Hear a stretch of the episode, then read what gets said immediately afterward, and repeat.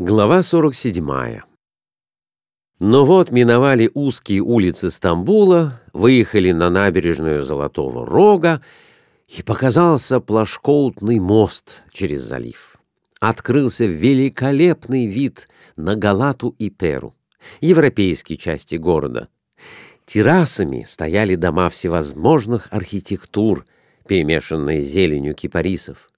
На голубом небе вырисовывались узкие минареты мечетей, высилась старинная круглая башня Галаты. Вправо, на самом берегу Босфора, как бы из белых кружев сотканный, смотрелся в воду красавец-султанский дворец Далма-Бахча. Проводник Адольф Нюрнберг как нетрудно было ему сидеть на козлах между кучером и сундуком, то и дело оборачивался к супругам Ивановым и, указывая на красующиеся на противоположном берегу здания, называл их. А вот это, что от Далма-Бахче по берегу ближе к заливу стоят, мечеть Валиде, Сали-Базар, где рыбаки рыбу продают, мечеть Махмуда, мечеть Кильдж-Али-Паша — агентство пароходных обществ, карантин и таможня, — говорил он. — Как?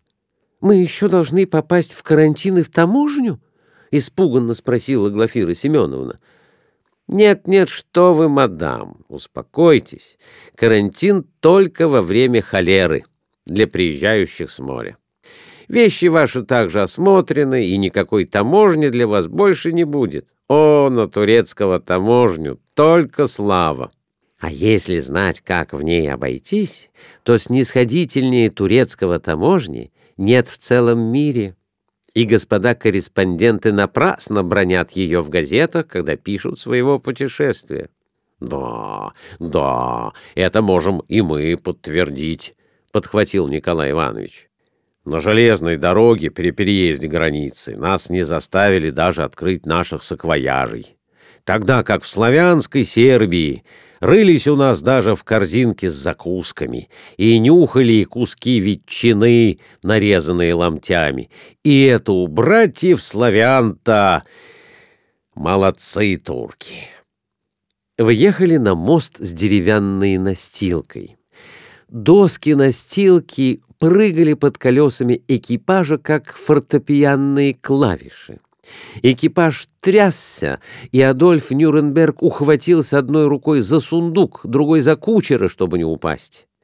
«Это новый мост называется, или мост Валиде, а тот, что вон подальше, старый мост или мост Махмуда», — пояснил он, уже не оборачиваясь. «Но у нас в Константинополе зовут их просто Старый и Новый. Некоторые их настоящего названия и не знают. Проскакав по клавишам моста сожжений тридцать, экипаж остановился.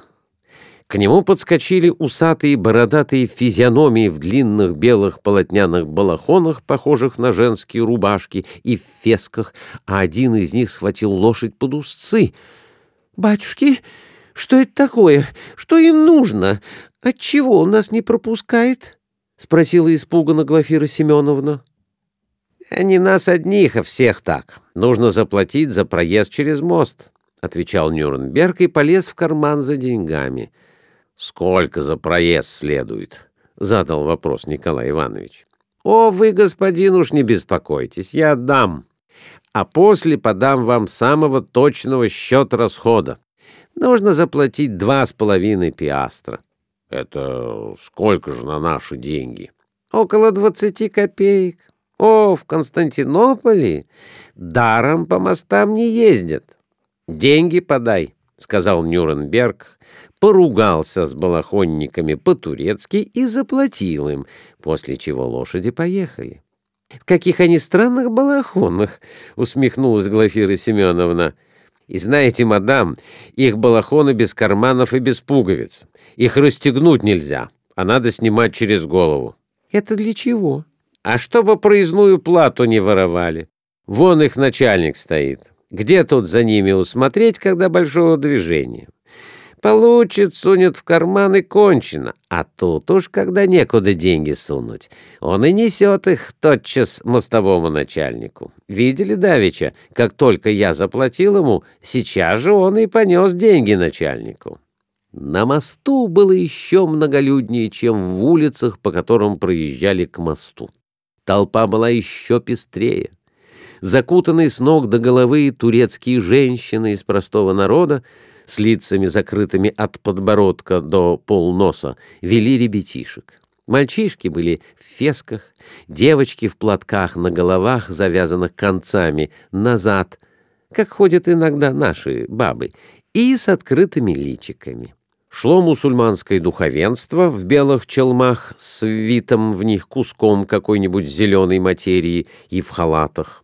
То там, то сям мелькали далматинцы-красавцы в своих белых одеяниях, рослые черногорцы в расшитых синих куртках, в маленьких круглых плоских шапочках, тоже расшитых, в широких красных поясах, из-за которых торчал целый ворох оружия с серебряной отделкой, ятаганы, пистолеты.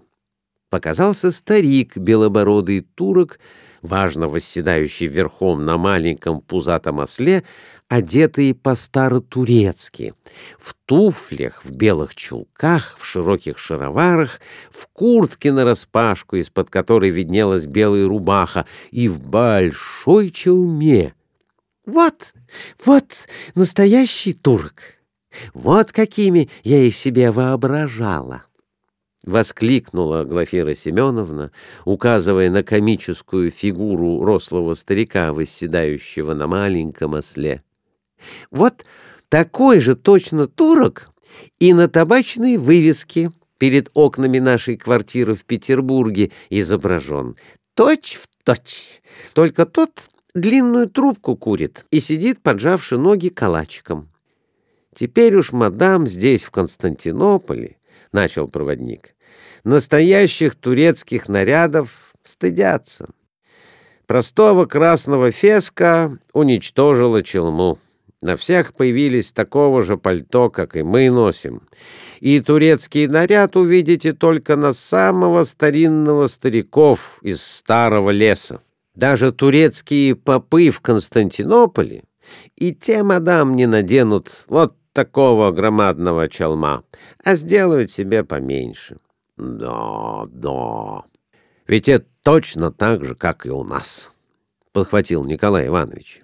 Куда старые купеческие сибирки делись? Кто их носит? Только купцы-старики старого леса. А то спинжак, спинжак и спинжак. Купчихи не повязываются уж у нас более косынками по голове, исчез сарафан. Прогресс, цивилизация, полировка. И здесь турецкого дамы чуть пообразованнее. В самой модной платье на французский мода ходят, и в самой шикарной парижской шляпка с перьями щеголяют, а только вот что лицо закрывают, — рассказывал Нюрнберг. Но как закрывают? Какого это вуаль? Только одно название, что вуаль. Да вот, посмотрите, карета с евнухом на козлах едет. В ней, наверное, модная турецкая дама, — указал он. И точно, с экипажем супругов Ивановых поравнялась шикарная карета, запряженная прекрасными лошадьми в шорной упряжи со сморщенным желтолицым евнухом в феске на козлах. Супруги взглянули в окно кареты — и увидали чернобровую с подведенными глазами даму в черной бархатной накидке, в шляпке с целой пирамидой перьев и цветов и свежих цветных перчатках и с белой вуалью, которая прикрывала от подбородка две трети лица. Но эта вуаль была настолько прозрачна, что сквозь нее можно было видеть и белые зубы дамы, и ее смазанной красной помадой почти малиновые губы.